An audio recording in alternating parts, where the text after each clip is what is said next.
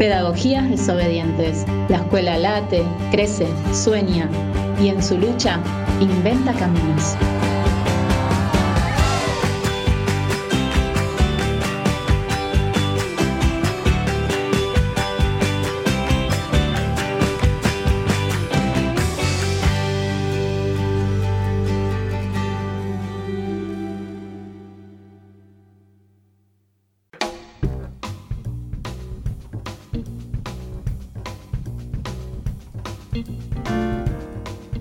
Bueno, buenas noches a todos, a todas, a todes. Estamos en un nuevo programa de Pedagogías Desobedientes con nuestro compañero Alberto Sileoni. Hola Alberto, ¿cómo estás? ¿Qué tal, Susana? ¿Cómo andás? Bien. ¿Bien? Bien, sí, bueno, mañana es un nuevo aniversario de Ni Una Menos, ¿no? Es el 6º aniversario, porque se conmemora ese día porque fue la primera marcha, impresionante cada marcha, ¿no? De Ni Una Menos. Este año, no sé. Yo creo que la educación tiene mucho que decir en eso, ¿no? Totalmente, sí, la escuela es el lugar, ¿no? Me parece. La escuela, la casa, yo siempre digo que lo primero es la mesa familiar, ¿no? Por Ni Una Menos. Cuántas cosas se maman desde con la leche materna, digamos, ¿no? Totalmente. Cuánto viene desde ahí. Y la escuela sí que puede hacer una diferencia, claro. Y la está haciendo, yo creo que la está haciendo. Sí, eso, claro, sí, se nota. En la escuela los estándares de respeto son infinitamente más altos que en el resto de la sociedad. Claro, sí, son espacios donde se empieza a practicar, digamos, todo esto. Sí, bueno, también, digamos, ahora también tuvimos el 29, un nuevo aniversario del Cordobazo. Bueno, esa gesta impresionante que, bueno, a partir de ahí fue también la unión de obreros y estudiantes, ¿no? Como que fue una consigna importante.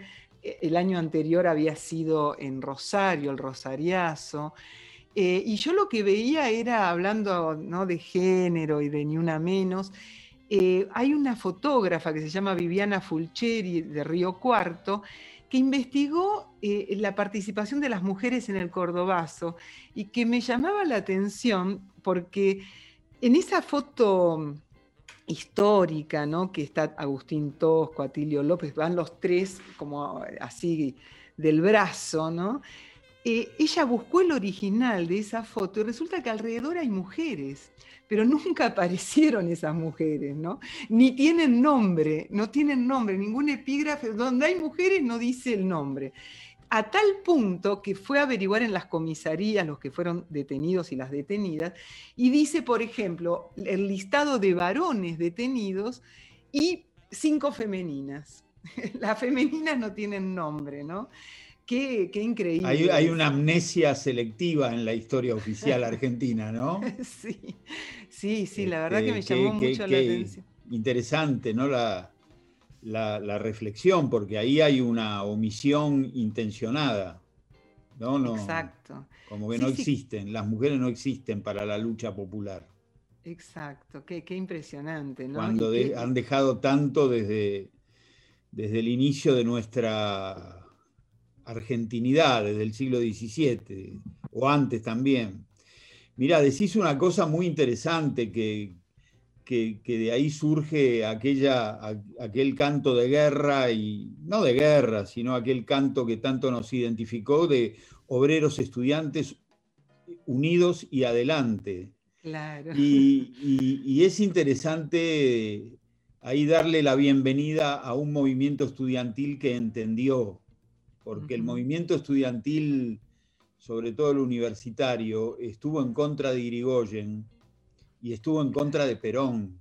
Claro. ¿No? Y entonces, con el paso del tiempo, y la dictadura argentina de Onganía fue un momento, empezó a entender y después entendió cabalmente con la desaparición del autodenominado proceso de reorganización nacional, ¿no? Claro. Entendió dónde está el enemigo.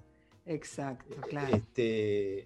Y ahí, en ese abrazo de obreros y estudiantes unidos y adelante, hay una carga simbólica, como vos decís, muy, muy importante. Eso alumbra una nueva etapa en esa relación que es, por supuesto, muy fructífera.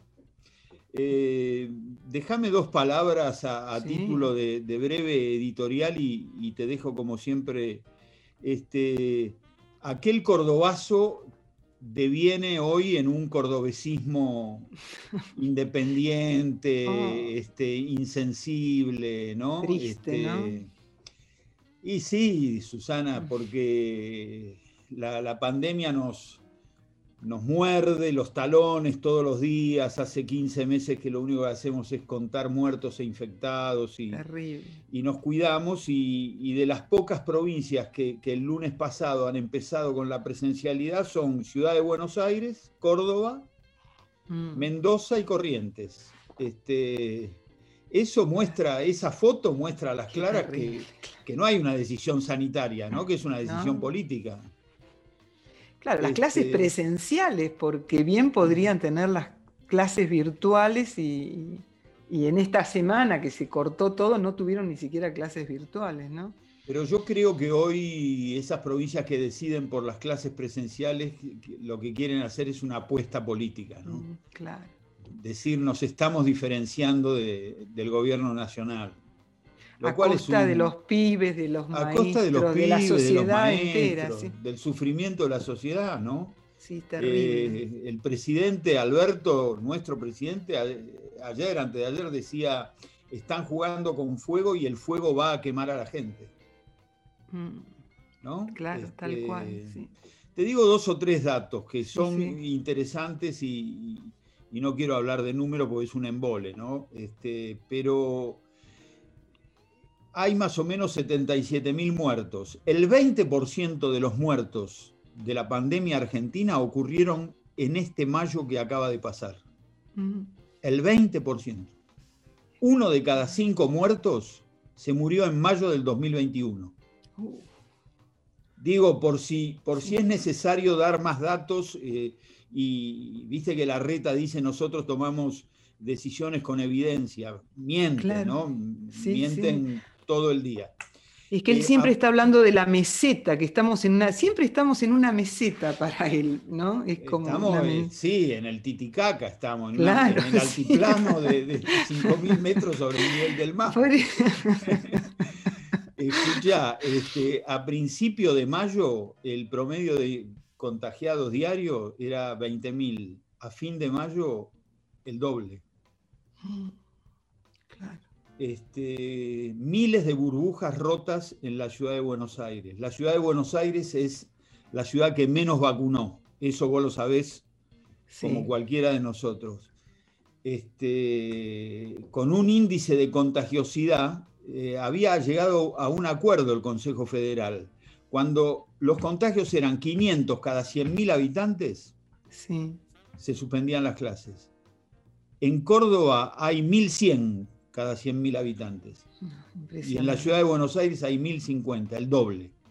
Bueno. Sí.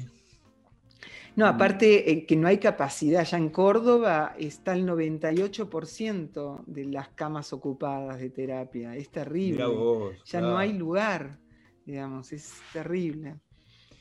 El último dato, más que dato, una reflexión que con vos la hemos hecho muchas veces. Está bien la pelea y la discusión de la presencialidad y la virtualidad, pero me parece que tendríamos que empezar a poner un poco la mirada en una cierta épica del retorno, ¿no? Una cierta narrativa del retorno, en tratar de mirar cómo será lo que viene, en tratar de transmitirle a docentes y estudiantes que hay una suerte de horizonte, ¿no? Me parece que eso nos está faltando y tenemos el peligro de quedar en una suerte de semitono, de agobio, ¿no? De muertos, infectados y no salir de ahí, ¿no? Exacto, sí. Qué importante, ¿no? Que es poder ver el futuro, poder imaginarlo con otros, con otras, ¿no?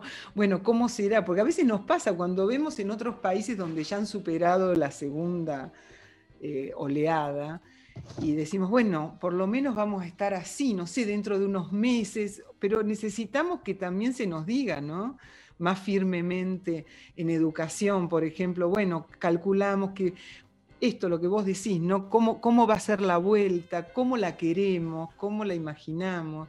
Sí, es muy importante. Pero no es lo que hacen todos los docentes desde tiempos inmemoriales. Claro, no es lo que haces vos claro. en la Isauro, no le mostrás a los pibes que hay otro mundo. Exacto. Adelante. Es que es necesario para poder vivir, ¿no? Para poder seguir adelante, claro. Es así. Bueno, y me parece que ahí hay que poner políticas concretas. Mirá, el año pasado, el 30 de junio del año pasado, con esto termino, se puso en vigencia una ley, porque vos sabés que la ley federal, la ley nacional de educación prohíbe la virtualidad para menores de 18. Por supuesto, está bien, no podés hacer el primario en condiciones normales, claro. Digo. Sí, no, el artículo 109 de la Ley de Educación Nacional dice no se puede hacer virtualidad para el primario y el secundario. Entonces tuvo que ser derogado eso, porque evidentemente esa ley, que es la ley 27550, que no se conoce mucho, derogó eso y dijo, bueno, sí, en condiciones de pandemia, de cataclismo, en condiciones excepcionales puede haber virtualidad para el primario. Ahora, esa ley también obliga al Estado a distribuir tecnología, Susana. Claro. Al Estado Nacional, que está haciendo un esfuerzo con el plan Juana Manso, y a los estados provinciales.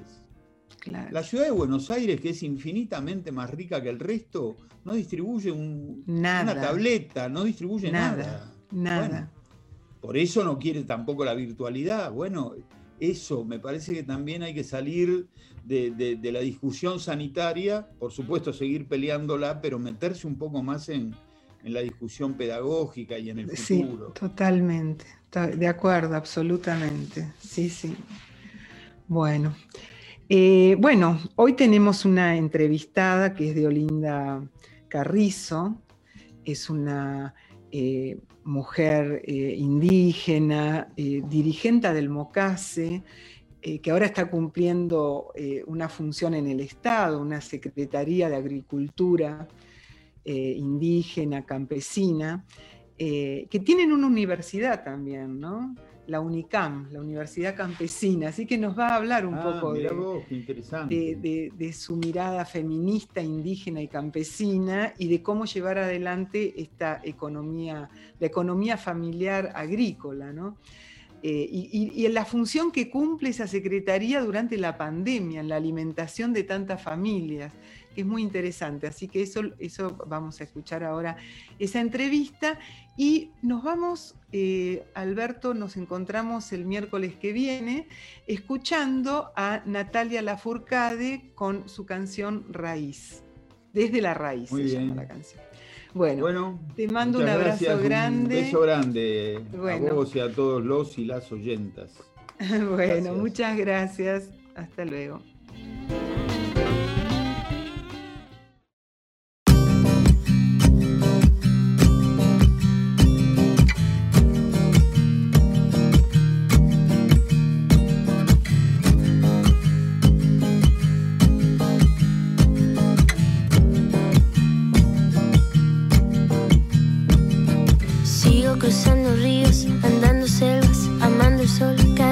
Sigo sacando espinas de lo profundo del corazón. En la noche sigo encendiendo sueños para limpiar con el humo sagrado cada recuerdo.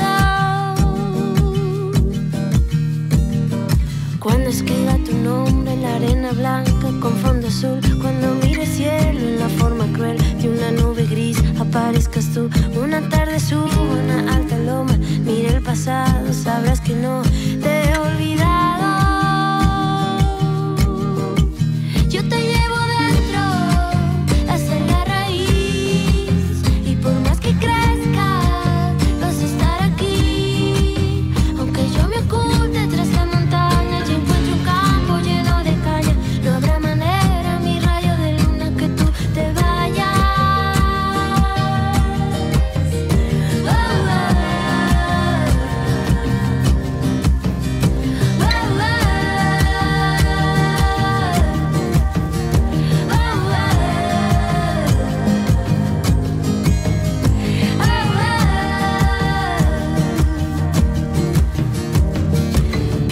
cada instante sobrevivido al caminar y cada segundo de incertidumbre, cada momento de no saber, son la clave exacta de este tejido que ando cargando bajo la piel. Así te protejo, aquí sigues dentro, yo te llevo dentro hasta la raíz, y por más que crezca vas a estar aquí, aunque yo me oculte tras la montaña y encuentro un campo lleno de caña, no habrá manera ni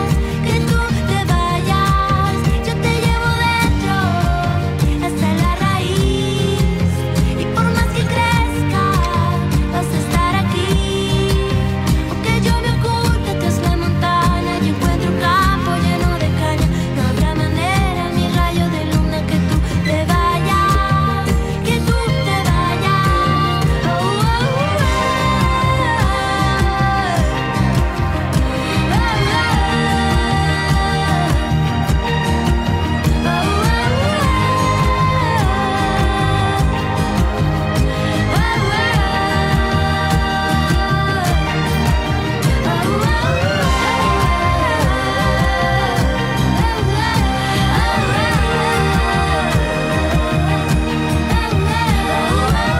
que tú te vayas, yo te llevo dentro hasta la raíz, y por más que crezca vas a estar aquí, aunque yo me oculte tras la montaña y encuentro un campo lleno de caña, no habrá manera ni rayo de luna que tú te vayas, que tú te vayas. Oh, yo te llevo dentro hasta la raíz, y por más que crezca vas a estar aquí, aunque yo me oculte tras la montaña encuentro un campo lleno de caña, no habrá manera mi rayo de luna que tú te vayas. Hablar de democracia y callar al pueblo es una farsa. Hablar de humanismo y negar a los hombres es una mentira. Paulo Freire. A 100 años de tu nacimiento, desde Pedagogías Desobedientes te celebramos.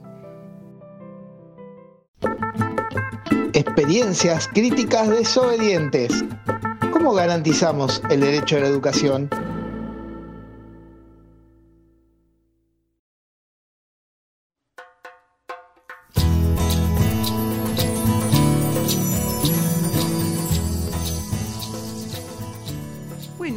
Nuestra entrevistada de hoy es mujer, india y campesina, dirigenta del MOCASE, Movimiento Campesino de Santiago del Estero, una organización que nació en los años 90. Toda una vida dedicada a la militancia en una organización colectiva y solidaria, defendiendo el monte y a los pequeños agricultores de los intentos de desalojos de los terratenientes. Le dicen Deo. Se llama Deolinda Carrizo, una gran desobediente. Tiene mucho para contarnos. Bienvenida a nuestro programa, querida compañera Deo. Buenos días, ¿qué tal? ¿Cómo están? ¿Cómo andan? ¿Qué tal? Bien, bien. Mira, siempre nosotros comenzamos por la infancia, ¿viste? Nos gustaría que nos cuentes tu origen. Mi origen, no sé, el origen de los orígenes cómo habrá sido, pero al salir a este mundo ha sido, creo que la madrugada, a través de la mano de mi bisabuela, en el rancho donde, mi madre también ha nacido, se ha criado y por consiguiente, ahí me ha parido en el rancho de la bisabuela. Y así hemos estado todos los hermanos, los primos en la comunidad, hasta que nos ha tocado, salir del campo, que está a 30 kilómetros del pueblo de donde estamos ahora hablando, para asistir a la primaria. Así que, y eso ha sido, creo que tenía 7 años yo cuando era, aquí se dice bagualo, porque yo no quería saber nada. No quería saber nada de la escuela. Claro, vos, te tuviste que ir de tu lugar natal. ¿Dónde, exactamente dónde naciste? Sí, ahí donde nacido se llama Pampaposo, que es una comunidad rural donde, bueno, ahí vivimos, hoy vivimos 13 familias, donde se cría cabra, gallina, pato, chancho, de todo, y también se cría vaca, y bueno, se tiene el monte, ¿no? El monte ese que defendimos de los intentos de desalojo, y estamos ahí. Somos 101 personas en total, 86 son, digamos, de entre niños y jóvenes, así que el más viejito hoy es el que tiene mi abuela, que tiene 85 años, creo. Ay, y vos, o sea, vos contabas recién que naciste ahí, o sea, tu abuela es la que ayudó al parto de tu mamá, ¿no? La bisabuela. La bisabuela. Y la bisabuela Nemesia Gallardo, ella era como Nemesia, la partera de la zona. Ah, mira qué bien. En esta época, claro, al no estar tan desarrollado lo que es la cuestión de los hospitales y demás, o si lo estaba, estaba a 30 kilómetros, yo qué sé, normalmente venía ya, el control venía bien. Las mujeres con su mano iban revisando y yo qué sé. Y el día que le ha tocado a mi madre que sacarme, mi bisabuela la atendió y era una de las parteras de la zona. Después mi tía también era, mi tía lo ha atendido a mi hermano, que sería el quinto de mi mamá, se lo atendía. Mi bisabuela ya no atendía. Claro, cuánta sabiduría, ¿no? Sí, sí, sí, mucho. ¿Y vos cómo viviste la experiencia de la escuela primaria? ¿Qué recuerdos tenés de esa época? Porque te tuviste que desarraigar, ¿no? Irte a otro lado para hacer la primaria. Claro, para mí ha sido como... Para mí, bueno, para mis hermanas también, ha sido como muy traumático. Había, sí, una escuela que estaba a 13 kilómetros, pero como éramos varios los hermanos que teníamos que ir, a veces los transportes no eran suficientes, ya sea el sulky, que en esa época usábamos el sulky todavía, o el caballo, o la bicicleta, en esos teníamos que ir. Y entonces, como ya éramos dos las hermanas que teníamos que ir a la escuela, nos han mandado al pueblo. Y mi hermano sí iba en el campo, ¿no? Así que, no, sí ha sido como muy duro. Yo no veía la hora que llegue el fin de semana. Y bueno, el fin de semana igual armábamos los bolsos o si podíamos, nos veníamos al campo de nuevo, pero hacíamos dedo porque no teníamos un transporte, digamos... Era el sulky, o tenía que venir a buscarnos o esperar que alguien vaya para allá, para el campo, y podernos ir. Si no, nos esperábamos las vacaciones, que era como la fiesta. Las vacaciones de invierno y la de verano, ni te cuento, porque la de verano era mucha más linda. Eran más largas. Claro. Vos tenías, lo que sé, ibas a cosechar los frutos del monte, la alpiquillí, la algarroba, la tuna... te ibas a la represa, yo qué sé, era la época de la lluvia también, porque aquí las estaciones de lluvia se concentran más entre septiembre y, yo qué sé, marzo, ponele. Claro. Y entonces era diciembre, enero, febrero, a pura agua muchas veces. También trabajábamos, limpiábamos el cerco, si teníamos que ir a carpir y, bueno, entregar los cabritos a las chivas, digamos, a las ovejas. Bueno, teníamos tarea, digamos, mismo que arriar las vacas para que mi madre ordeñe, en fin. Siempre teníamos juegos, tareas y, bueno, y más juegos. Y aprendizajes, ¿no? Porque también todo eso es una escuela, ¿no? El aprender de la cotidianeidad, ¿no? ¿Y cómo fue el proceso de identificación con tus raíces indígenas? ¿A vos te ayudó la escuela para eso o te lo frenó, digamos, o te lo obstaculizó? No, en la escuela yo sobre mis raíces he aprendido más bien a avergonzarme, ¿no? Claro. A seguir con una capa de avergonzar de esa identidad o de ese ser indio, ¿no? Mismo, yo qué sé, creo que los chicos somos muy crueles cuando somos chicos, y a mí en la escuela, bueno, ya, porque no éramos todas del campo, éramos muy poquitas las que veníamos del campo y así, y era como, bueno, sí, ya, porque eras del campo, era la india. Pero además a mí se me sumaba la cabeza, que tenía los pelos así súper distintos a los demás, los ojos, y bueno, yo qué sé, yo tengo unos ojos normales como nosotros, pero capaz que un poquitito más grande, y bueno, yo siempre, yo sufría mucho porque me hacían burla por los ojos y por el pelo, pero sí, yo qué sé, cuando éramos los 12 de octubre, a veces, bueno, ya, o las fechas patrias que se celebraban, yo qué sé, cada quien tenía número, y si a mí me tocaba hacer algún número, iba o para vendedora, o iba para, no sé, alguna otra cuestiones domésticas, ¿no? Nada que ver que se llevaba el vestido de las primeras. Nunca la dama. La dama, no, siempre allá. Pero, claro. Yo qué sé, y para mí eso, de alguna manera, como, bueno, sí, así debe ser. Creo que como mucho hemos ido mamando que así debe ser y así tendría que ser, no sé, pero estando en la organización, nada, las cosas empezás a mirar y a saber que hay otra mirada de la vida, del mundo y sobre el mundo o sobre mí.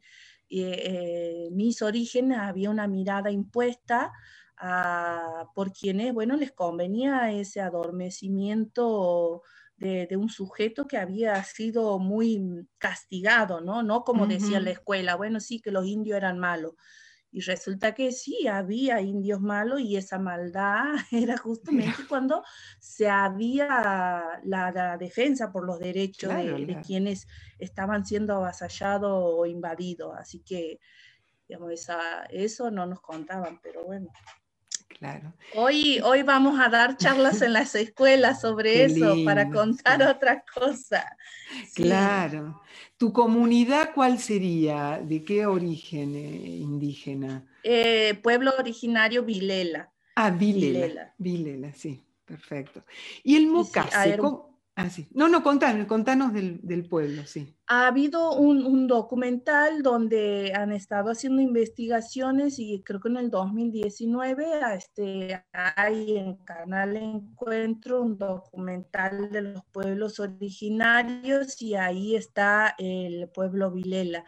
Y ahí en ese documental habían, bueno, encontrado, porque productora, el colectivo que estaba haciendo ese video ha investigado, ¿no? Claro. Y en su investigación han dado con uno de los últimos hombres que hablaba la lengua vilela.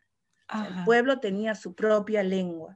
Y bueno, una de estas profesionales que se dedican al tema de las lenguas estaba como traduciéndolo y demás. Así que ese es un desafío nuestro también, poder dar con esa persona para podernos, bueno, hacernos de eso, acercarnos más a ese espacio, ¿no? Así que en MOCASE mucho hemos trabajado sobre eso, justamente, la identidad. Exacto. La identidad, que no es solo la identidad de tus raíces, sino que es eso, que es la identidad campesina indígena, ¿no? El trabajo colectivo, el trabajo en comunidad, el trabajo donde se revalorizan siempre los saberes que se vienen acumulando de los ancestros, ¿no? Así que en eso hemos escarbado un poco más sobre específicamente la identidad de la comunidad, porque ahí donde vivo, hay unas represas donde todo el mundo la conoce como la represa de los indios. Después la represa de Pozo de los Tigres. Se ha encontrado un cráneo, digamos, en medio del trabajo que hacíamos, realizábamos las comunidades, un cráneo y que le han bautizado Juan Cabeza, y ese cráneo lo han llevado al museo y hoy está en Santiago del Estero. Y ha salido en el diario, creo que ha sido en el 90 finales del 90 eso. Bueno. Pero claro, eso es muy importante, ¿no? La identidad para la fuerza, para llevar adelante las tareas que ustedes hacen. ¿Cuáles serían en el MOCASE? ¿Cómo nace? ¿Para qué? ¿Cuál fue el objetivo de este movimiento campesino? y de repente para finales del 80, por ahí, se ha dado con mucha más fuerza el intento de desalojo de estas familias, por supuestos dueños de la tierra donde estábamos. A pesar de que existía un artículo donde hablaba de la posesión 20añal, de las familias que vivieran más de 20 años de forma pública, pacífica y haciendo mejor en esas tierras, eran dueñas por la posesión, ¿no? Sin embargo, en toda la zona se venía escuchando cada vez más desalojo, En mi comunidad, por decir, 10 kilómetros más o menos, en el año 76, 78, han desalojado más o menos unas 100 familias. Y era, digamos, como mi bisabuelo, uno de los pocos que habían quedado ahí en el lugar, pero como en otro lote, ¿no? Entonces, al escuchar eso, y no había, mi bisabuelo ha empezado a hacer denuncias, eso, en el año 78 ha iniciado un expediente, imagínate vos, y en esa época era súper, pero complicadísimo, no es que ahora lo sea fácil, pero en esa época, en los años 70, 80, donde no había transporte, estaba la dictadura también. Había que hacer, había que ir a Buenos Aires, a Santiago capital, y un abogado era cosa rara, ¿no? Claro.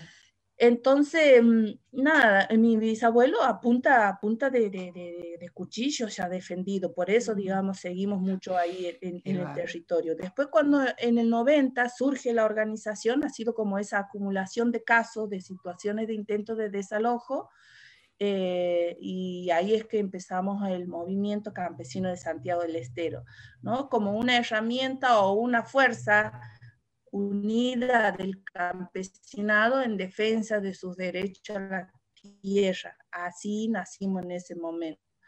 Y bueno, después obvio que las tareas se han ido creciendo porque había muchas cosas como el de salud, educación, producción, comercialización, yo qué sé, claro, recreación, trabajo con niños. Bueno, ha crecido, la tarea hoy es súper inmensa y estamos como, bueno, súper contentos porque somos muchos haciendo muchas cosas todo el tiempo, y eso, bueno, para uno que lo, o para una que lo ve desde los inicios, es como qué emoción. Un estallido como, no, es súper. Sí, porque, aparte... Porque son estallidos de situaciones, muchas veces situaciones que vos dices, bueno, sí... Yo qué sé, bueno, sí, voy a usar la palabra sufrida, pero sin convocar al campeonato de desgracia, ¿no? Sino que, yo qué sé, la justicia que te criminalizaba, los medios de comunicación provinciales y obviamente algunos nacionales que se han ido haciendo eco, también te criminalizaban. Hemos sido una organización catalogada como de violentos, terroristas, bueno, a mí me han iniciado causa por asociación ilícita, bueno, cosas de esas, ¿no? Siempre llevando a lo penal la lucha por la tierra, claro, que nosotros consideramos una lucha de si lo quieres poner en un estamento jurídico, de civil, ¿no? Así que... Claro. Vos, ¿qué modelos de mujeres influenciaron en la dirigente que vos sos? Y las pocas que hemos sido, creo, porque han estado la Mirta Coronel, la Mirta Quiroga. Ella es una de las compañeras que ha estado, porque si nos ponemos a repasar los orígenes del MOCASE en las fotografías, que la mayoría lo ha hecho mi hermana o yo, estaba, ¿no? Así, una fila de compañeros, y había compañeras, no sé, de 12, había 3 chicas, 3 mujeres, claro. Si es que las había, ¿eh? Claro. Pero siempre en el movimiento, a partir de que nosotros nos integramos en lo que ha sido la CLOC Vía Campesina en el año 97, asumimos el mandato de los principios organizativos. Y en los principios organizativos regía lo que era el tema de la colectivización y el rol de las mujeres y de la juventud. La participación de las mujeres y de los jóvenes debería ser también igualitaria en los espacios, no de las reuniones internacionales, sino en el, desde la base, ¿no? Y bueno, y era porque también constituía a la mujer como parte importante en los roles que teníamos, tanto en la agricultura como en las tareas políticas que teníamos como organización. Así que la Mirta Quiroga es una de las compañeras que ha sido, si nos tenemos que decir, nos hay un modelo para vos. Ha sido ella, claro, sí. Qué lindo. A mí me tenía de... de secretaria, te voy a decir, pero en el año 96, cuando empezamos los jóvenes a hacer unos programas de radio, éramos 5 chicas y 2 varones. Y entonces siempre estábamos aquí, el grupo de jóvenes muy activo, y de ahí hemos como inaugurado el espacio de jóvenes y el de comunicación dentro de la organización, y eso, bueno, nos ha servido mucho un poco para desenvolvernos en el habla, para sacarnos de la timidez, y bueno, hacíamos encuentros de jóvenes, bueno, yo ya estoy jubilada de esa etapa, pero continúa el espacio de juventud, hoy un poco más sistematizado en la Escuela de Agroecología, y en la Universidad Campesina. Claro, eso te iba a decir, tienen como... una universidad, sí, UNICAM, ¿no? Sí. La UNICAM, sí, la UNICAM. Sí, esos encuentros de jóvenes han ido como siendo procesos orientados a eso, justamente a lo que no teníamos como juventud campesina, un espacio de contención para el estudio, ¿sí? Porque si no llegabas a estudiar, bueno, normalmente decía, bueno, estudia o no sos nadie, o bueno, no estudias, anda a trabajar. Pero bueno, y a veces nos entrábamos en debate con los mayores porque decía, bueno, pero si lo que nosotros queremos estudiar no hay aquí, pero queremos seguir haciendo otras cosas, no sé qué. Bueno, no hemos hecho el espacio de jóvenes en el ámbito también de la organización, muchas veces con peleitas ahí, pero linda, ¿no? Porque nos animábamos a la discusión y era un aprendizaje tremendo, era parte de la formación, si se quiere, y hoy por hoy, las pasantías que realizábamos nosotras con las organizaciones, nos han ayudado también a hacer como ese relevamiento de qué inquietudes había en la juventud rural para, bueno, de las comunidades campesinas para el estudio. Y arrancamos en el 2007 con la Escuela de Agroecología. Previa a todo eso habíamos estado intentando hacer la carrera de maestros campesinos, ¿no? Así que, pero bueno, había tanta urgencia, necesidad y demanda que arrancamos con la de agroecología, que son una tecnicatura con sistema de alternancia, 3 años, y además después sumamos alfabetización y escolarización, que eso lo hacen mismos los compañeros que egresan de la escuela. Y en la Universidad Campesina, que es una universidad no típica de las que conocemos todo el mundo, ¿no? Sí. Es la Universidad de Monte Adentro, es la universidad creada de alguna manera para reencontrarnos con la tierra, la producción. Y ahí hay compañeros que no todos son de las comunidades campesinas. Desde la organización, en estos intercambios con la juventud, justamente en nuestros intercambios iniciales han empezado con jóvenes de los barrios del conurbano, ¿no? Y jóvenes que estaban en las esquinas, que les llamaban, bueno, que tenían su vida y demás, y había algunos jóvenes con situaciones problemáticas, adicciones problemáticas, y bueno, yo qué sé, empezamos a trabajar un poco las quedantías. Y bueno, en mi ¿quedantías? ¿Qué sería? Un tiempo... ¿Qué serían las quedantías? Bueno, has visto que tenemos las pasantías. Por eso, sí. Las pasantías son que vienes y estás una semana con la familia, comparte el día a día, después te reencuentras y bueno, vuelves, ¿no? Es como llegas tal día y te vas tal día. Claro. Y en las quedantías te vienes tal día y te quedas. Y bueno, nuestras comunidades, las puertas de nuestros ranchos abiertos para las quedantías. Ya había algunos jóvenes de Villa Celina, han sido ese tiempo, de Monte Grande creo también, y algunos han estado 6 meses, otros 1 año, 1 año y medio, Y bueno, todo así, también aprendiendo el trabajo en la tierra, haciendo algunas tareas que desde la organización también por ahí se les daba la posibilidad, en fin.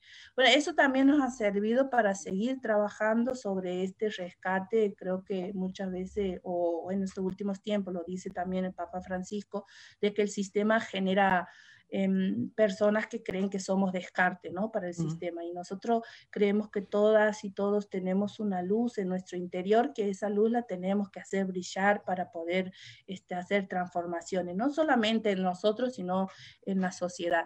Y bueno, los jóvenes que hoy están en la Universidad Campesina, muchos son jóvenes que tienen esas situaciones problemáticas, y bueno, hay de Salta, Misiones, Buenos Aires, Rosario, claro, Córdoba, bueno, y son compas que están ahí, de alguna manera nos estamos sanando colectivamente, ¿no? Así que ahí están muchos, ya hace como 3 años que están, otro que hace más años, y hoy están haciendo trabajo de base, organizando comunidades también, siendo parte de los colectivos de salud, de así que sí, algunos chicos que, bueno, así como decías al principio, a quienes también componen este programa, sí, hay compañeros que estaban en situaciones de calle y hoy, y bueno, han sido recibidos y hoy son, yo qué sé, imprescindible para tareas que como organización a veces asumimos, y bueno, y es emocionante porque que, la verdad que sí, cuando llegan a veces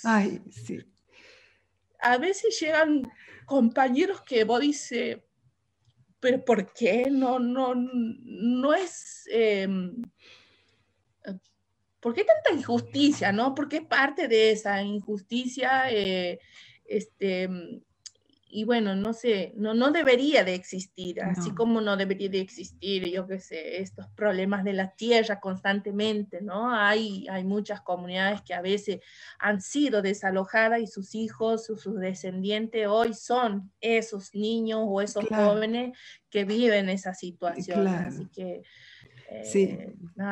son vueltas de la vida, creo, así que yo me imagino a veces, si no hubiese estado en la organización, no iba a acontecer ninguna charla de este tipo. Claro. ¿Y vos qué significa el feminismo popular campesino e indígena?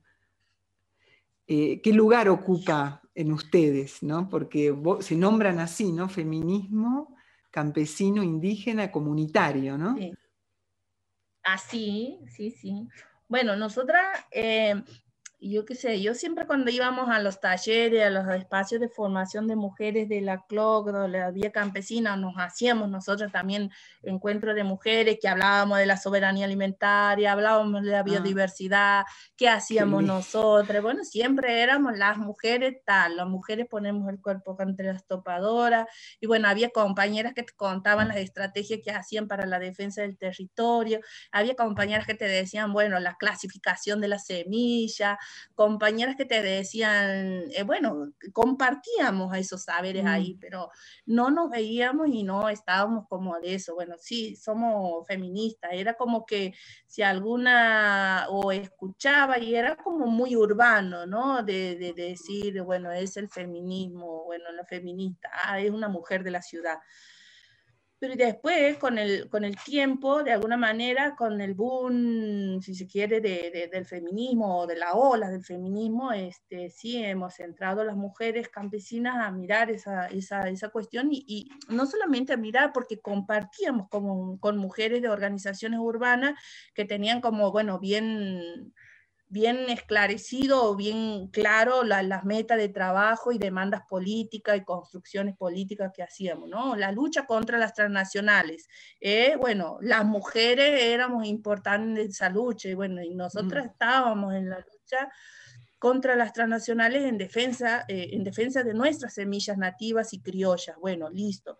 Sí, las mujeres campesinas hacemos esto. Bueno, como para resumirla, entramos a discutir y a mirar eso, ¿no? De que las mujeres campesinas nos denominamos bueno, mujeres en lucha por la tierra, la semilla, la soberanía alimentaria, la agroecología, y bueno, sí, si tenemos que ponerle ahí un nombre y un apellido sería eso, ¿no? El feminismo campesino, indígena, popular, comunitario, porque justamente sostiene o hace parte de nuestra identidad. Somos mujeres de la tierra, mujeres que vivimos en las comunidades y mujeres que, bueno, trabajamos en colectivo. Y un poco eso es ese feminismo campesino indígena, popular, comunitario y, bueno, popular porque eso defiende los derechos de los pueblos y estamos ahí con todas las mujeres revolucionarias del pueblo y vamos para allá por una sociedad igualitaria, libre, soberana, digamos, en ese es donde nos encontramos, porque esa es la lucha contra el patriarcado, contra el capitalismo, en definitiva, que, bueno, somete muchos de los pueblos, ¿no? Ahora está llevando adelante un cargo. Sí, ahora está llevando adelante un cargo en la Dirección Nacional de Género e Igualdad de la Secretaría de Agricultura Familiar, Campesina e Indígena, ¿no? Ah. ¿Es un cargo en una secretaría que tenés en el Estado? Es una responsabilidad, sí, después de tantos diálogos. Sí. Idas y vueltas en nuestros ámbitos asamblearios, el mandato de estar haciéndome responsable en esta oportunidad de la Dirección Nacional de Género e Igualdad. Eso. Sí, sí. Me ha tocado la pandemia, así que hay muchas cosas y me permite, yo qué sé, de alguna manera seguir más cerca del territorio, en la casa, bueno, en el campo no, porque no tengo internet, no tengo señal de celular allá, pero si no estuviera allá, te digo. Claro, claro. Igualmente hemos estado trabajando con, bueno, bastantes cosas desde el año pasado, en el mayo del año pasado arrancamos toda una propuesta de que va un poco más orientada justamente al fortalecimiento de la producción, de trabajo y formación de las mujeres de la agricultura familiar campesina indígena y de la pesca artesanal. Así que qué interesante eso, claro, en esta época de pandemia, ¿no? Fortalecer eso, ¿no? La economía familiar campesina es importante, ¿no? Sí, ahí desde la Secretaría de alguna manera ha sido clave también para no solamente apoyar o estar en las demandas concretas que llegan a la Secretaría, sino ser el puente ahí, el nexo para muchas de las demandas.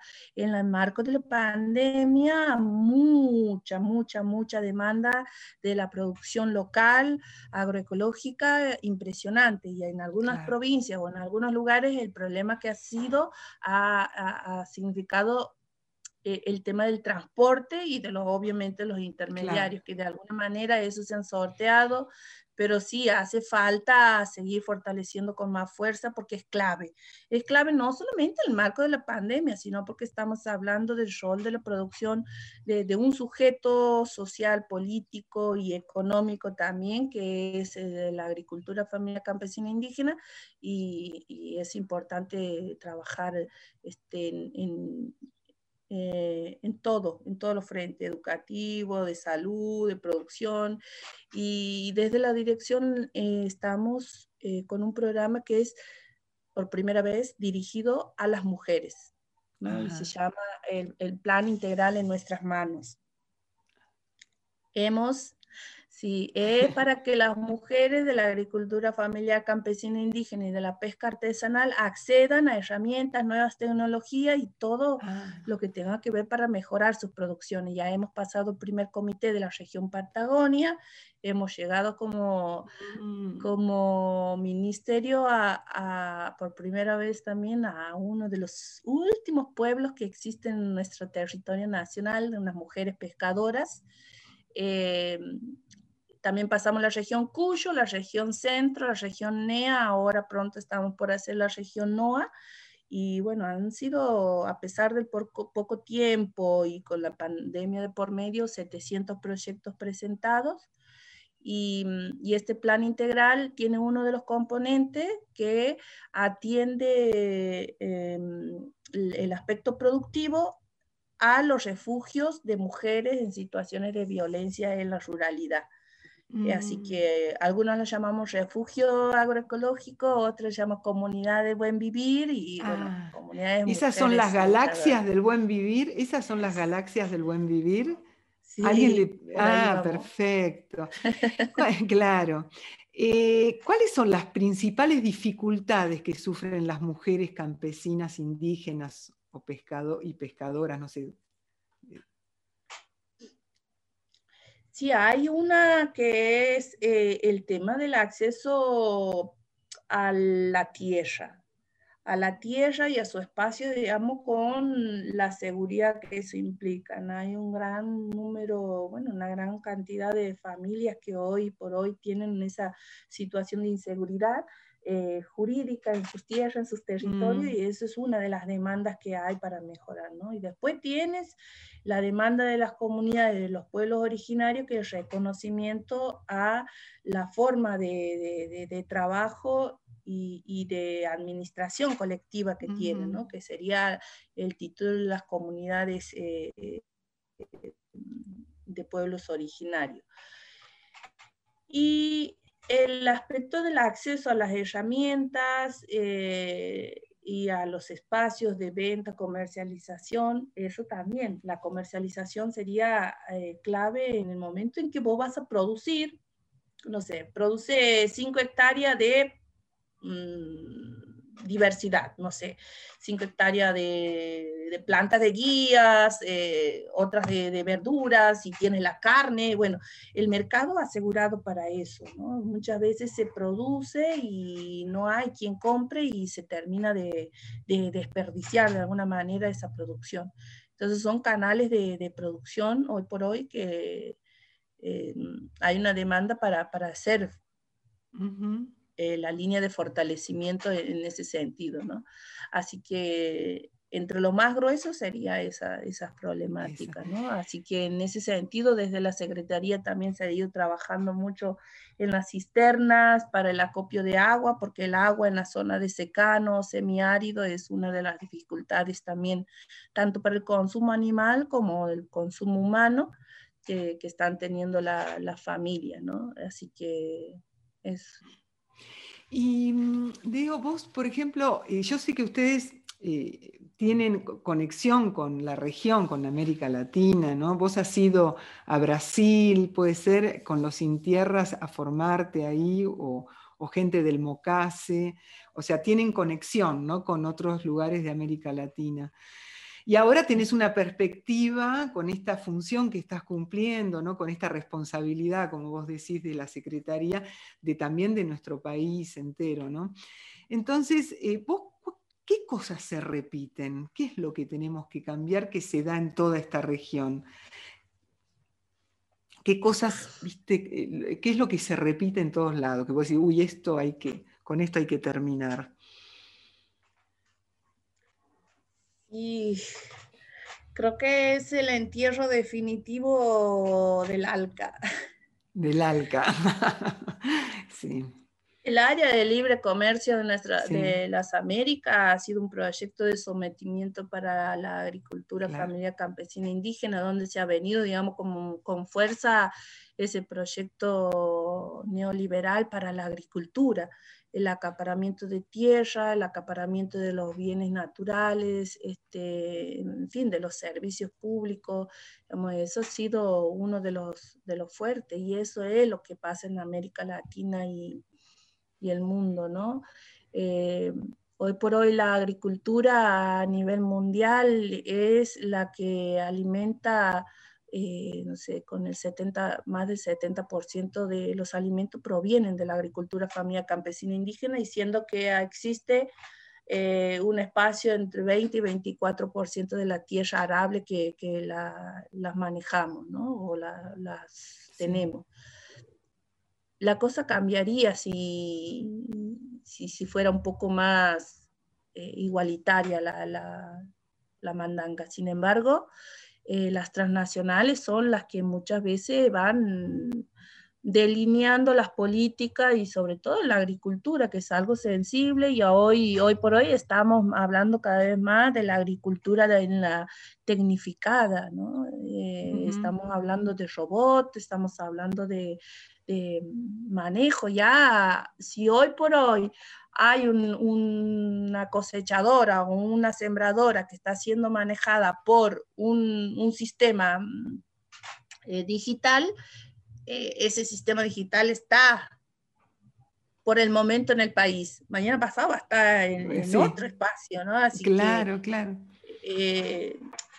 Creo que lo que hay que cambiar es eso, mirar realmente con la importancia que significa las culturas diversas de nuestros territorios, de nuestro país. Y sobre todo mirar con importancia a lo que pasa, ¿no? En nuestros sistemas productivos, quiénes manejan, para quiénes, o cómo queremos que sean manejados, cómo queremos manejar o cómo queremos administrarlo. Estamos súper convencidos que la tierra tiene que tener una función social, así como todas las... Bueno, los bienes que nos permiten al pueblo tener acceso a los alimentos sanos, variados,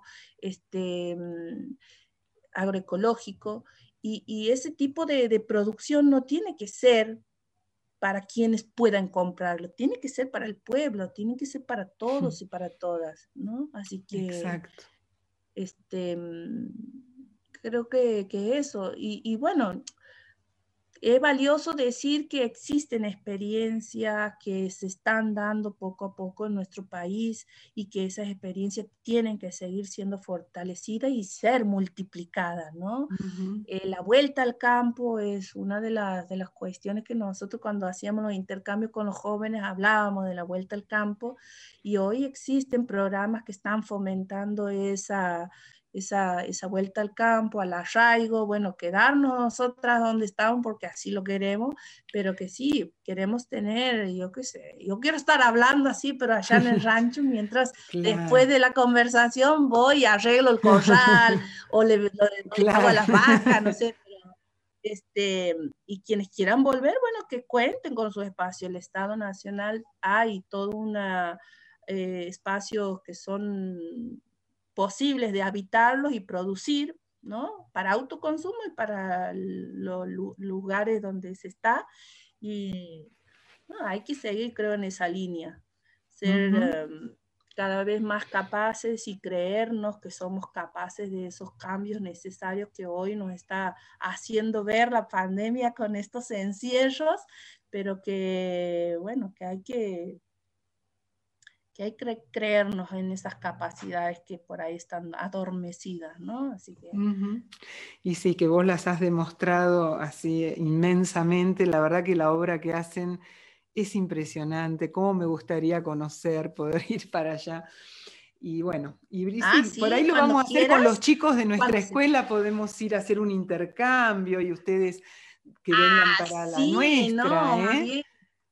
Sí. Dale, no, vamos a organizarlo después de la pandemia, lo organizamos. Nos encantaría. Lo organizamos y ir para allá nosotros también.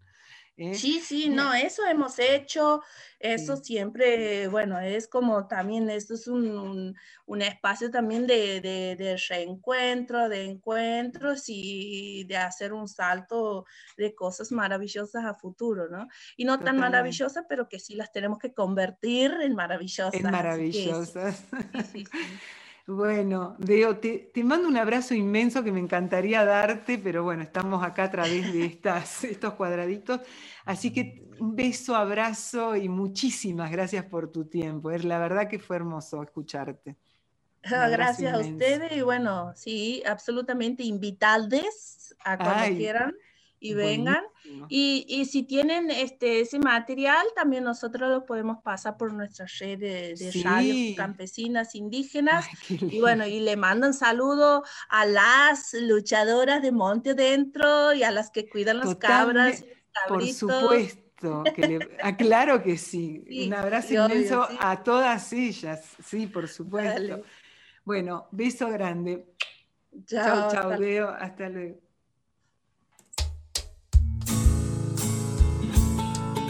Ahora vamos a escuchar Hereje, de Eugenia Moore.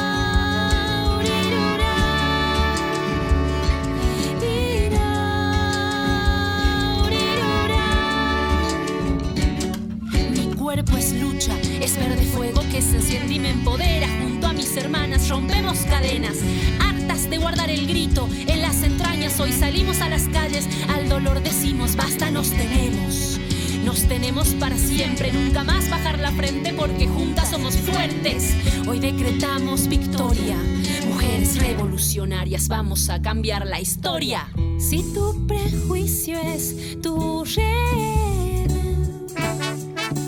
la cuerda yo ya corté. Hipocresías conmigo no, doble moral yo no soy. Si tu prejuicio es tu red,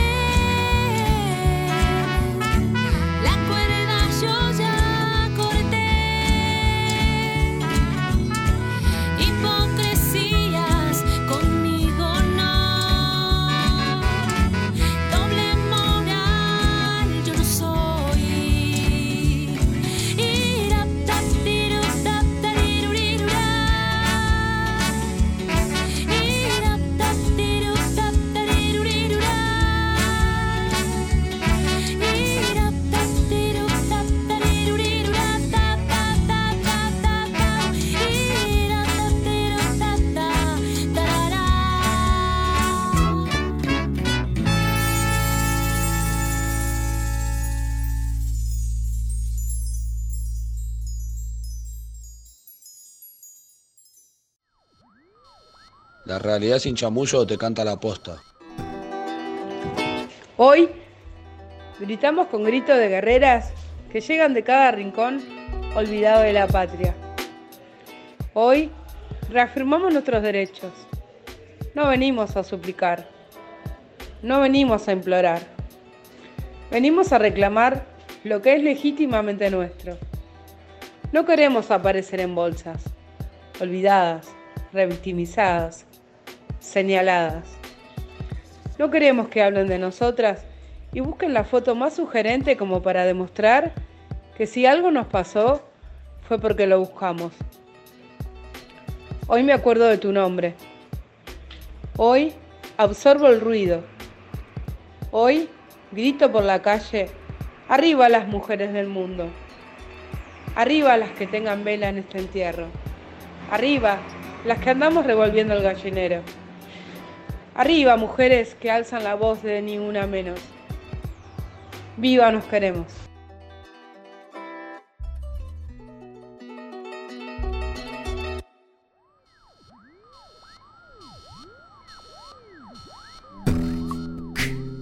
A 6 años del primer Ni Una Menos, nos preguntamos con los estudiantes y las mamás qué significa esta lucha para nosotros. El Ni Una Menos me parece un movimiento muy importante, que está bueno porque ayudó a visibilizar la violencia que sufren niñas y mujeres en todos los ámbitos de la vida por parte de los hombres y de una sociedad mayoritariamente masculina, aunque hay mujeres que también son machistas y violentas, pero las parte todo lo mismo. Creo que lo que les faltaría es que estos movimientos vayan acompañados de medidas y de leyes que realmente protejan a la mujer y a las niñas y a los demás grupos que son violentados. Leyes y educación, porque no nos damos cuenta que estamos en una sociedad que es mayoritariamente machista en lo que es cultura, educación. Y empezar a desterrar todas esas cosas, por ejemplo, que la nena tiene que jugar con muñecas y el nene con autitos o pelotas y eso no se les permite, o las mujeres que se separan de una persona que es violenta y después siguen padeciendo la violencia porque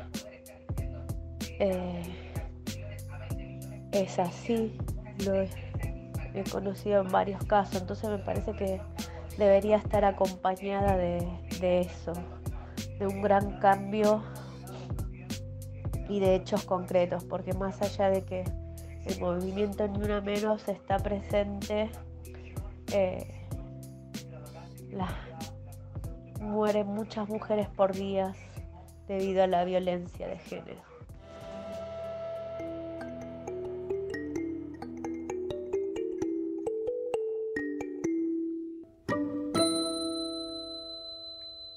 Creo que se refería a ni una mujer menos, ni una muerte menos, ni un maltrato menos. Creo que se refería a eso. Pero lo de los femicidios y transficidios, creo que era así que dijiste. No, de verdad que me causa ira, enojo. No me parece correcto. Ni una menos, sí sé lo que es. Cuando las mujeres queremos que no haya ninguna menos, o sea, ni una mujer menos, por ahí algo así, lo verá. Y que paren así de matar o violar o lo que sea a las mujeres, y entonces para que esa palabra sea ni una menos, creo. Algo así, ¿entendí? Yo sí fui a la última, creo que a la última marcha que hicieron antes de que comenzara la pandemia. Fui con mi mamá y me pareció lindo y me gustaría ir de nuevo, pero no sé si se puede. Nosotras desde muy chicas vivimos en un círculo de violencia y de machismo por parte de mi padre, que era muy machista en muchas cosas y nada. Yo aprendí también de ahí nosotras también dijimos, no, nosotras no queremos esto para nuestras vidas, y nosotras ahora estamos acá en un hogar y estamos las dos juntas y nos damos la fuerza para seguir adelante, porque también es muy difícil salir de un ambiente así, de un círculo violento. Y bueno, no, la verdad que no, a mí no, a nadie creo que le gusta la violencia, pero uno se termina acostumbrando, porque es así, sea bueno o malo, uno siempre se acostumbra. Y la violencia no está para nada bien, y el machismo tampoco, y esperemos que algún día acabe todo esto. Como ya no, las mujeres no queremos más machismo, porque no funciona de nada el machismo, no llegamos a ningún lado, ni logramos nada, o sea, no tiene ningún tipo de sentido el machismo, pues no hay necesidad para que lo haya. Entonces, menos machismo, más concientización y más amor. Y no solamente el trabajo es salir a laburar, sino el trabajo también es ser ama de casa, cuidar a los nenes es trabajo. No estamos solas, que es una lucha, que venimos luchando entre todos, y esto viene de hace mucho tiempo, y al pasar de los días también nos dimos cuenta que no estábamos solas. Que estamos una a la otra y que estamos acompañadas con nuestras compañeras, también tenemos apoyo de ustedes como profe y también de otras mujeres, porque también si nos unimos todas somos más fuertes. Una sola no puede luchar, va a luchar por su historia y el día a día también, pero somos más fuertes cuando nos unimos entre todas y sí, eso. Ni una menos. Solamente 3 palabras, ninguna más. Justamente de eso se trata. 3 palabras que liberan el canto colectivo y a la vez cierran las gargantas y aprietan el corazón. No es fácil hablar de ni una menos. Nos cuesta hablar y nos cuesta escuchar, porque duele. Y si sigue doliendo es que la lucha continúa, es que nos estamos sanando, pero falta. Porque si le sigue doliendo a otro, nos duele a todos. Así que no se olviden, estamos juntes, y juntes somos más fuertes.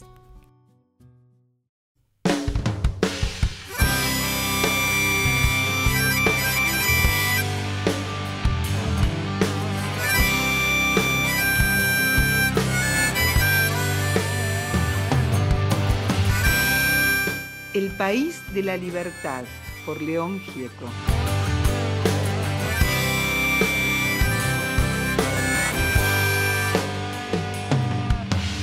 Búsquenme donde se esconda el sol,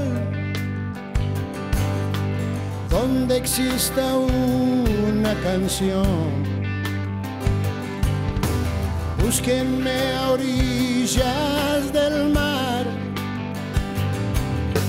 besando la espuma y la sal. Búsquenme, me encontrarán en el país de la libertad. Búsquenme, me encontrarán en el país de la libertad.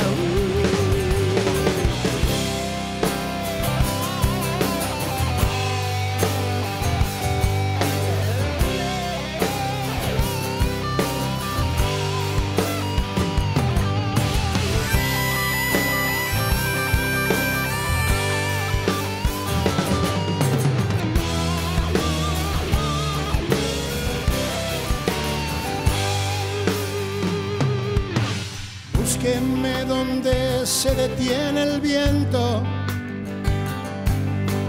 donde haya paz o no exista el tiempo, donde el sol seca las lágrimas de las nubes en las mañanas.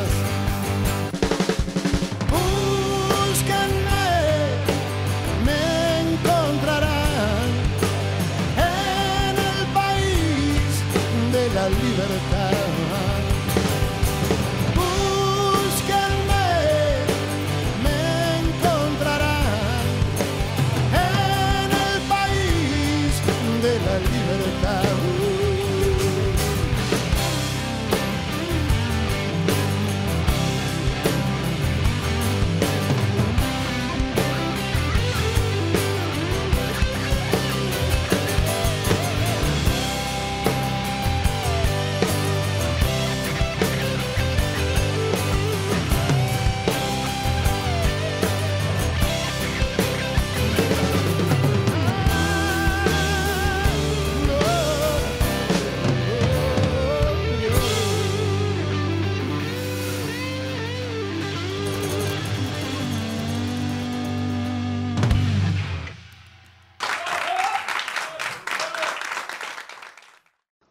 Hola a todos y todas. Quiero agradecer al programa Pedagogías Desobedientes y a la radio Vientos del Sur por recordar y homenajear a mi hermano Raimundo Gleiser. Y especialmente agradezco a mi querida compañera Susana Reyes esta invitación a compartir unas palabras sobre mi hermano. Raimundo fue un cineasta y documentalista comprometido y a través de su cine revolucionario y militante reflejó la realidad de su país y de Latinoamérica. Raimundo, además de ser consecuente con sus ideas, fue un soñador que aportó su maravilloso arte, que dejó un gran legado. Su obra es reconocida en todo el mundo. Hoy se cumplen 45 años de su secuestro y desaparición, tantos años sin su presencia querida, valorada y extrañada. Pienso, ¿cuánto más hubiese aportado al cine este joven baluarte? ¿Y cuánto podría haber disfrutado de la vida y de sus hermosos nietitos? Hay una frase que Raimundo decía: nosotros no hacemos film para morir, sino para vivir mejor. Y si se nos va la vida en ello, vendrán otros que continuarán. Por suerte hoy son muchos y muchas los que siguen su camino y su legado y luchan por una patria más justa, solidaria y feliz, como soñaba Raimundo. Raimundo Gleiser, siempre presente en nuestros corazones.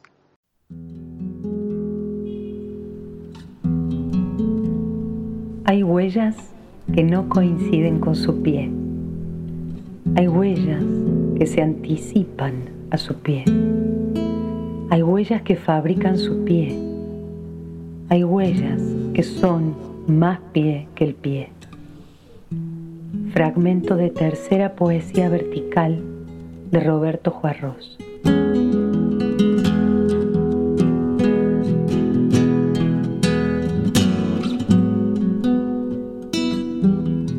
Las tizas de nuestros maestros siguen escribiendo.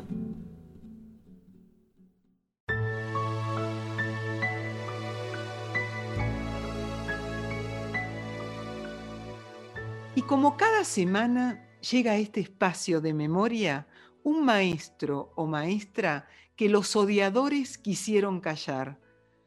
Hoy recogemos el legado de Rómulo Schiufra en la voz de su hija, María Schiufra. Estamos acá con María Schiufra. Y bueno, queríamos que nos cuentes un poco quién sos, cuál es tu historia. Soy dibujante, ilustradora y pintora, y me dediqué siempre a dibujar, ilustrar y de ese modo contar la historia de mis compañeras y mis compañeros, hijas e hijas de desaparecidos. ¿Quién fue tu viejo Rómulo Schiufra? Mi viejo lo mataron a los 24 años en la calle, en un operativo que, bueno, no hay testigos, no sabemos exactamente cómo fue, pero hay un expediente de los militares en donde cuentan su versión de los hechos. Ese expediente lo encontró el equipo argentino de antropología forense en el año 1998.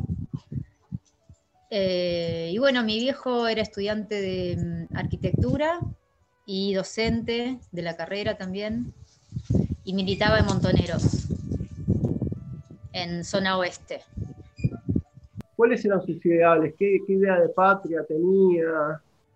Bueno, hay una carta, mirá, me decís eso re loco porque por ahí uno puede decir un montón de cosas, interpretaciones que uno piensa, ¿no? De otra persona, en este caso, bueno, yo de mi padre, pero él lo dejó escrito, eso. Le escribe una carta a mi vieja cuando se muere, cuando matan a un compañero de ellos, Iñaki Arreta, en donde mi viejo le dice a mi vieja que si a él lo matan, que no se quede llorando, que piense que ellos eligieron esa vida, porque no soportaba vivir en un país en donde había un montón de gente que se muere de hambre, en un país donde hay tanta injusticia, y que la vida, y se lo dice así muy tan simple y para mí por lo menos tan dolorosamente, que su vida no vale nada si hay un montón de gente que se muere de hambre y que vale la pena luchar hasta dejar la vida por lograr eso. Y bueno, así fue como vivió, o sea, él no se quería ir. Mi tía, la hermana de mi papá, le había pedido muchas veces que se fuera, y él siempre dijo que no, que él se iba a quedar hasta las últimas consecuencias, y que si tenía que dejar la vida, lo iba a hacer. A mí me llama la atención porque, bueno, tenía 23 años cuando escribió eso, y digo, qué loco tener tan claro a esa edad el sentido de tu vida. También, bueno, el contexto era otro, ¿no? Aunque sus compañeras y sus compañeros de militancia tal vez no todos lo dejaron tan claro, sí, no lo dejaron tan claro escrito, sí lo dejaron claro con su vida. ¿Pudiste hablar en algún momento con compañeros de la facultad de él, con sus estudiantes o a través de tu mamá? ¿Cuál era la idea de educación que tenía él? La verdad que ese tema puntualmente no lo sé. Sí hablé sí conozco compañeros de él, de la facultad, y conozco muchos compañeros de militancia, de mi viejo. Tuve la suerte de ser amiga durante toda mi vida de su mejor amigo, Julio Vitoria, que lamentablemente, bueno, ya no está.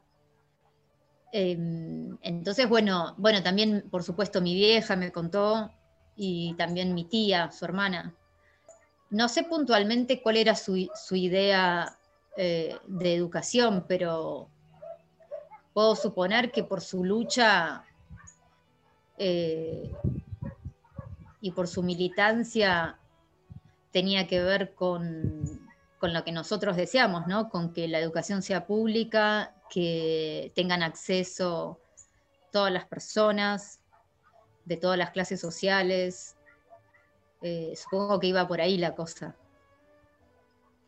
Una educación latinoamericanista, donde se incluyese a todo el mundo. Sí, seguramente. Él amaba la historia, era un estudiante de la historia, pero así como una cosa de él, no es que estudiaba la carrera.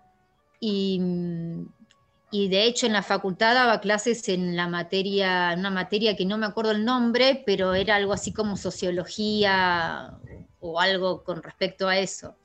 Así que sí, supongo que tendría esa pasión. Y vos, bueno, nos contabas al principio que sos artista en muchas ramas del arte. ¿Para vos sirve el arte para canalizar todo esto que pasó? Creo que canalizar, o sea, a modo de descarga emotiva, no. Eso no me ayudó, más bien todo lo contrario. Es muy, por ejemplo, bueno, ahora que estoy por sacar la próxima preventa de la editorial Historieteca, va a ser La Niña Comunista y El Niño Guerrillero, que es una historieta que vengo haciendo desde el año 2018, que son 10 historias de hijas e hijos de desaparecidos. Y, por ejemplo, ahí te puedo contar algo muy concreto que me costó muchísimo. No me ayudó a canalizar ni mi historia ni mi dolor, todo lo contrario, me costó un montón hacer eso. Lloré como nunca en mi vida con las historias de mis compañeras y compañeros. Y no, yo lo que hago, digamos, porque a veces me dicen, bueno, te sirve para como canalizar tu dolor, o bueno, descargar, y no, no me pasa eso. Yo lo que hago, lo hago convencida de que es necesario, digamos, cuento las historias de mis compañeras y de mis compañeros porque no quiero que queden en la nada, porque no quiero que queden sin contarse, porque quiero que queden plasmadas y que esas historias puedan ser conocidas por todas las personas que no vivieron nuestra historia. Hay un montón de historias de niñas y niños que vivieron la dictadura de modo terrible y que no lo sabemos ni siquiera entre nosotros.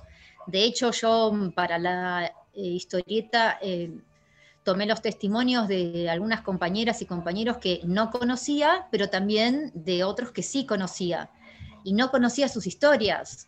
Por ejemplo, concretamente la historia de Gabriela Guille o de Rolando González Medina de Tucumán, que son personas que conozco hace muchísimos años y yo no conocía sus historias de infancia, y me resulta súper importante que no queden nada más que entre nosotros y que no queden nada más que en uno, que se cuenten, porque ese es el modo de construir memoria y ese es el modo de creo yo, de aportar desde mi lugar. Por ahí va mi trabajo, o sea, creo en esa construcción colectiva que hacemos entre todos y todas, ¿no? ¿Qué pensás que te diría tu viejo con respecto a lo que haces? Supongo que estaría conforme, digamos.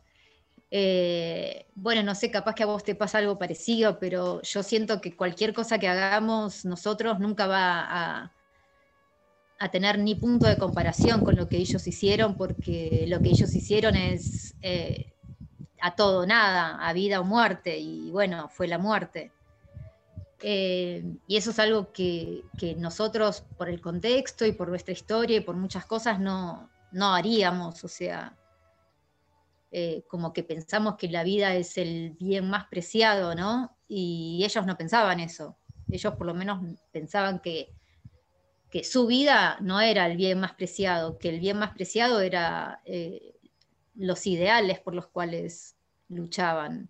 Entonces es como un cambio de parámetro tan grande que es difícil, pero bueno, supongo que estaría conforme. Bueno, yo tengo a mi vieja viva, entonces tengo como una comparación que puedo hacer ahí. Pero bueno, calculo que eso, que estarían orgullosos de que estemos orgullosos de ellos. Si hay algo que, por ejemplo, yo nunca hago es criticar su lucha. Creo que no soy quien, y creo que realmente estoy convencida que fueron las personas más valientes de la historia de nuestro país. Así que siempre es un orgullo ser hija de ellos, ¿no? Supongo que te pasa algo parecido. Sí, obvio. Muchas gracias, María. Gracias a vos. Rómulo era profesor y estudiaba arquitectura, pero sobre todo era un militante, un luchador contra las dictaduras, las injusticias y el sufrimiento del pueblo. Un guerrillero montonero que murió combatiendo. Sus restos fueron recuperados por el equipo de antropólogos forenses en 1998. Rómulo Schiufra, tus tizas siguen escribiendo. Rómulo Schiufra, presente, ahora y siempre.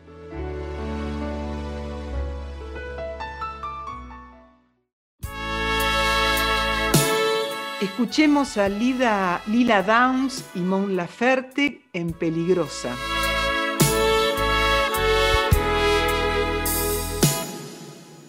Dicen que yo soy peligrosa, que yo soy dolorosa, porque quiero vivir así.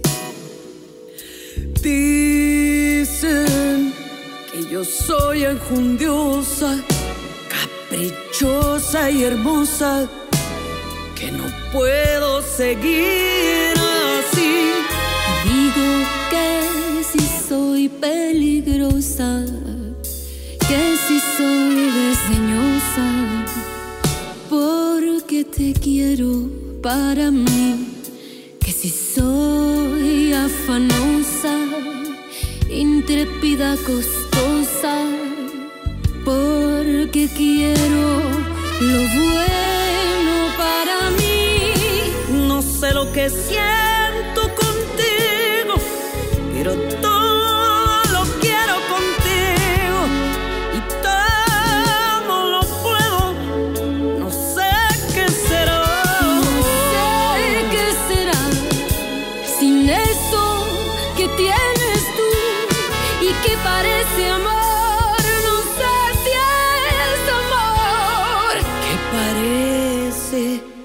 Amor.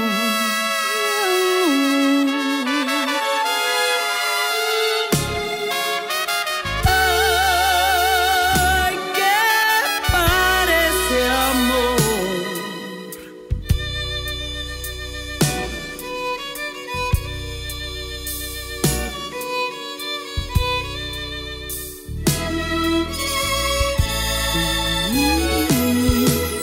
Te digo, soy peligrosa, si soy desdeñosa, porque te quiero para mí. Si soy afanosa, intrépida, costosa, que quiero lo bueno para mí. No sé.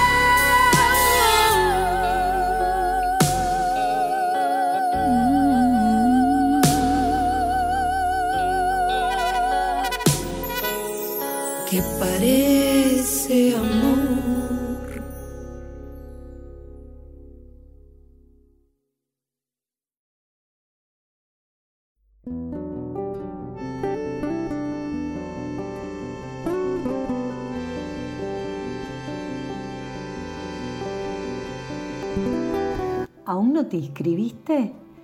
La Biblioteca Virtual Isauro Arancibia junto a UNIPE convocan al concurso Tras las huellas del maestro Isauro Arancibia. Si formas parte de algún espacio de formación docente como profe o estudiante, podés participar en las categorías literatura, ensayo o artes visuales. Ya está abierta la inscripción y tenés tiempo para entregar tu trabajo hasta el 30 de julio. Te recomendamos inscribirte para recibir información sobre los diferentes encuentros sincrónicos que realizaremos para acompañar tu producción. Entrá a la página unipe.edu.ar y consultá las bases del concurso.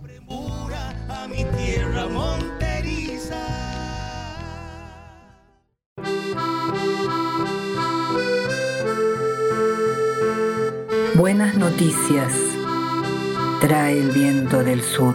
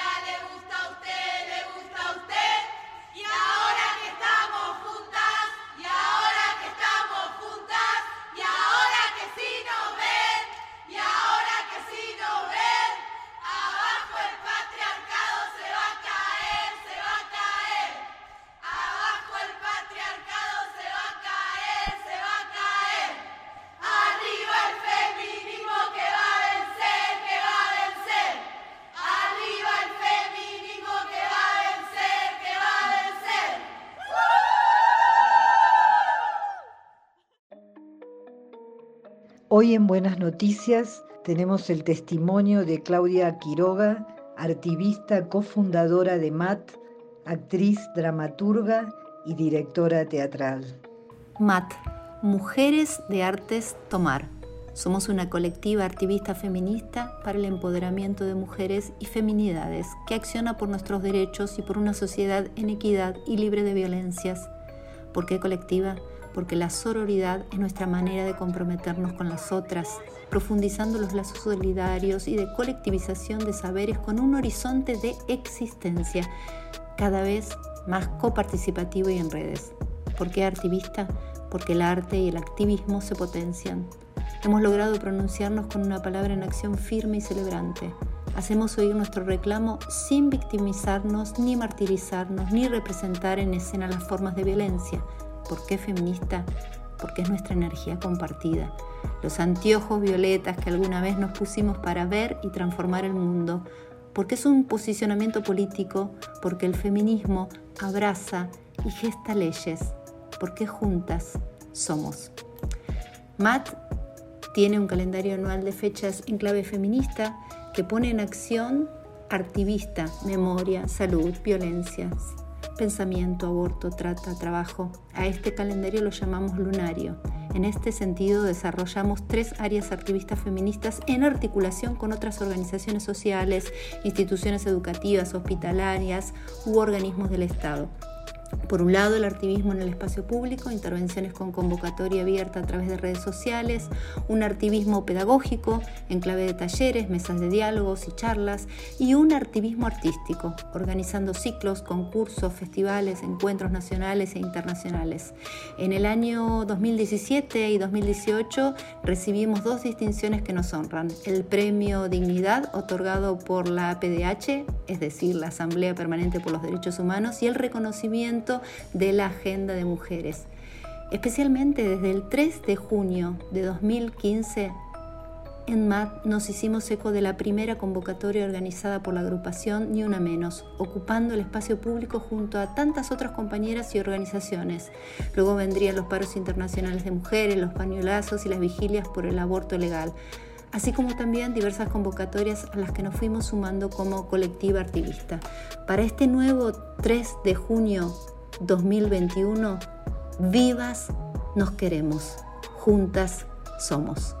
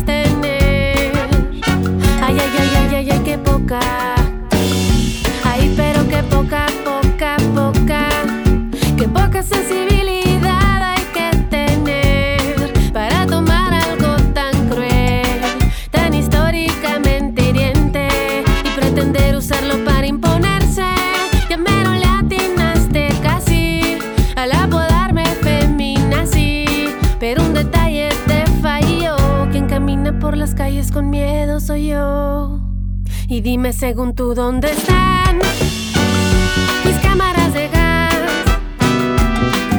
tu ducha letal sorpresa después de un año de labor forzada. ¿Dónde está tu llanto por un pan? Ni te agarro a cachazos diarios, ni te huele a muerte el calendario. No me llames feminazi.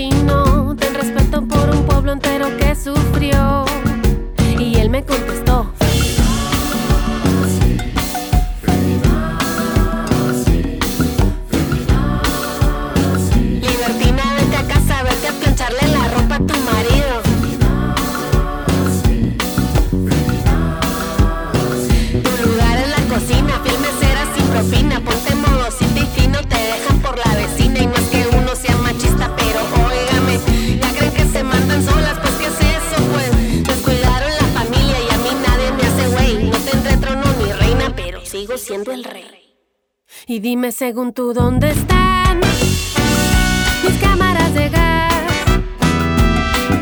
tu ducha letal sorpresa después de un año de labor forzada. ¿Dónde está tu llanto por un pan?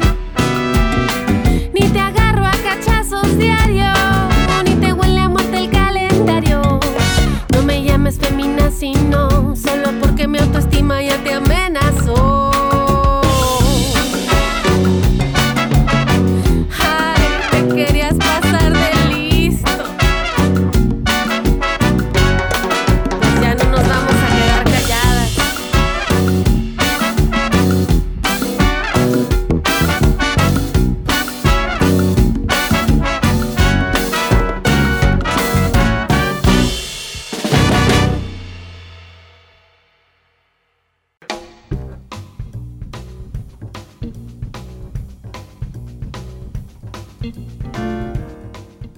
Bueno, y llegamos al final de este programa atravesado por la libertad, la vida y el amor.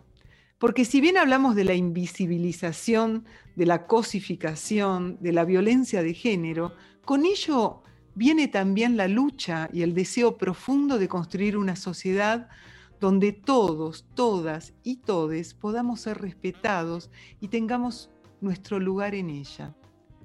Para eso es tan importante la escuela y lo que en ella enseñemos. Una buena noticia de esta semana fue la creación de la Escuela Popular de Géneros y Diversidad, que lleva el nombre de nuestra querida Estela Maldonado. La CETERA, junto con el Ministerio de las Mujeres, crearon esta escuela, que es una propuesta de formación pedagógica y política en géneros, diversidad y educación popular. Esto nos esperanza, nos ilusiona y entusiasma. Ahora sí, saludamos y agradecemos al equipo de Vientos del Sur, a nuestra querida Rita Cortese, al equipo de Vientos del Sur, a Felipe Basualdo, a Julia Bautazo y a Alejandro Guasilev, al equipo de Pedagogías Desobedientes, Alberto Sileoni, Martina Matusevich, Fiorella Cotuño, Graciela Piombo, Juan Pablo Mantelo, Tito Sestona, Selva López, Iván Radosinski, Zoe Manukian, los estudiantes y las estudiantes del Isauro y los niños y niñas del CAI del Isauro. Si se quieren comunicar con nosotros, pueden hacerlo a Instagram Pedagogías Desobedientes Radio o al mail Pedagogías Desobedientes Radios Gmail. Y nosotros nos volvemos a encontrar el próximo miércoles a las 20 horas o el jueves a las 11 horas en nuestro programa Pedagogías Desobedientes por Vientos del Sur, la radio del Instituto Patria. Ahora nos vamos a ir, pero escuchando nuestras voces, un collage de voces y de Ni Una Menos, vivas nos queremos. Ni una menos, vivas nos queremos, ni una menos. No es pasión matar a alguien. Los femicidios, travesticidios y transfemicidios son muertes evitables que deben ser evitados con políticas públicas. La violencia empieza antes que un cuerpo en una bolsa. Lo que estamos viviendo no es más que la muestra más visible de un sistema heterosis, winca, patriarcal, que se sostiene con la descarga cada vez más brutal de explotación sobre nosotros.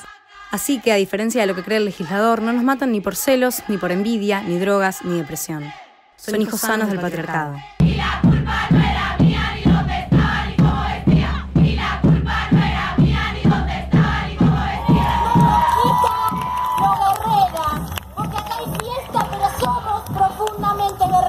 Yo lloré mucho cuando los medios de comunicación decían que a Lola la mataron porque estaba pegando porro. Yo lloré mucho cuando los medios de comunicación decían que a Melina la mataron porque salía mucho a bailar. Lloré mucho y lloré sola. Entonces, déjenme sonreír ahora que no estoy más sola, ahora que estamos juntas y ahora que nos ven.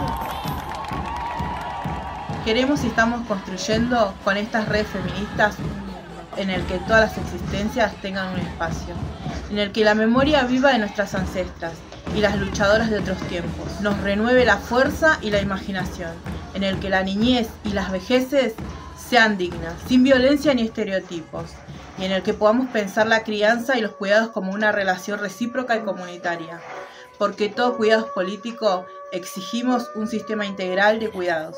Hoy tenemos que salir con la boca tapada, pero nada tapa nuestros gritos, ni las muchas maneras de decirlo. Somos las nietas de todas las brujas que nunca pudieron quemar. Todos los días gritamos, ni una menos.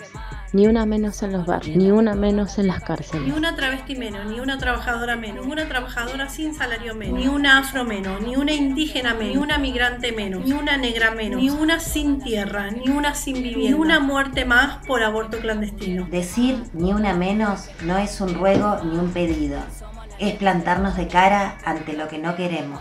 Ni una víctima más. Respondemos todas. Soy Claudia, soy Esther y soy Teresa. Soy Ingrid, soy Fabiola, soy Valeria. Soy la niña que subiste por la fuerza. Soy la madre que ahora llora por sus muertas. Y soy esta.